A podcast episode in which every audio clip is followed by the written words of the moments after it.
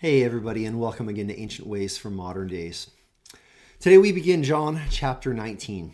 And for the rest of this week and then part of next week, we are going to be looking at the, the crucifixion sequence of Jesus.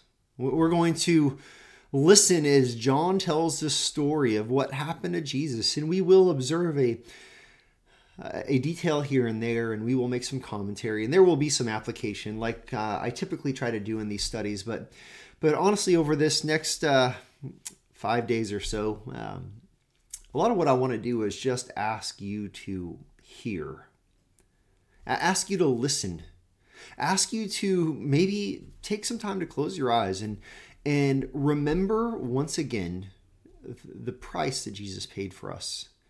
Remember that this was not a walk in the park, but Jesus was he was beaten, he was tortured, he was mocked this was agony. Hebrews says that he does this for the joy set before him. He endured the cross. And so I, I want to invite you over these next few days to listen.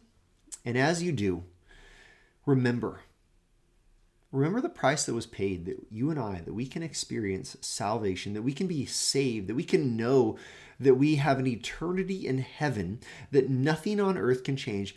That we can remember that we've been adopted by the Heavenly Father through the sacrifice of the Son, and that now His Spirit, the Holy Spirit, dwells in us. This is a work God has accomplished, and we're going to remember the cost of that work over the next few days. So turn with me, John chapter 19. Let's listen in. Verses 1 through 7. The text reads Then Pilate took Jesus and flogged him. He had him beaten. And the soldiers twisted together a crown of thorns and put it on his head and arrayed him in a purple robe. robe. They came up to him, saying, Hail, King of the Jews! and struck him with their hands. Jesus is being humiliated and mocked as he's being beaten. As if the beating wasn't enough, they dress him in purple and they put a painful crown on his head and, and act like he is a king as they mock him because he is not their king.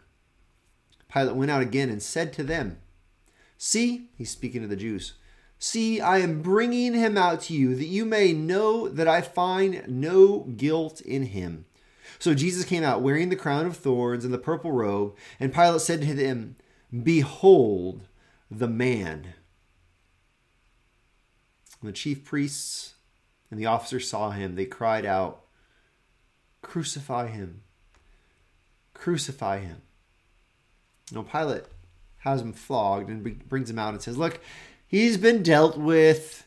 We gave him a stern discipline, uh, some stern discipline. He's been dealt with. Behold, behold the man, he's been beaten. He's bloodied. He's been mocked. Behold the man. But that is not enough for the crowds. They demand Jesus's, not just his beating, but his death. Pilate said to them, Take him yourselves and crucify him, for I find no guilt in him. The Jews answered him, We have a law, and according to that law, he ought to die. Why? Because he has made himself the Son of God.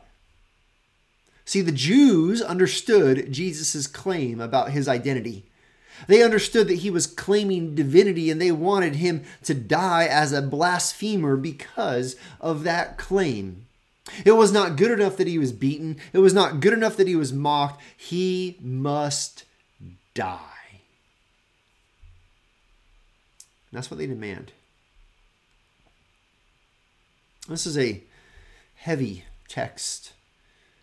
And my my observation for us today is to remember as uh, as those who have been saved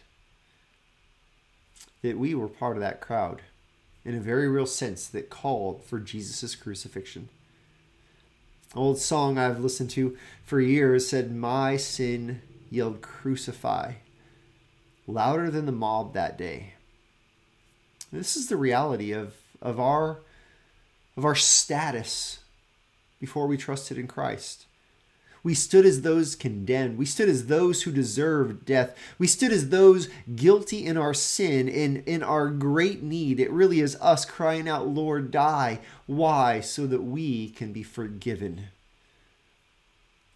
We might want to disparage the Jews for their bloodlust. We might want to uh, belittle Pilate for what is yeah, seemingly cowardice to stand against the Jews, but at the end of the day, we must look at ourselves.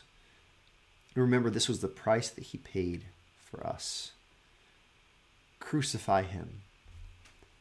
Crucify him. This is our ancient way for our modern day.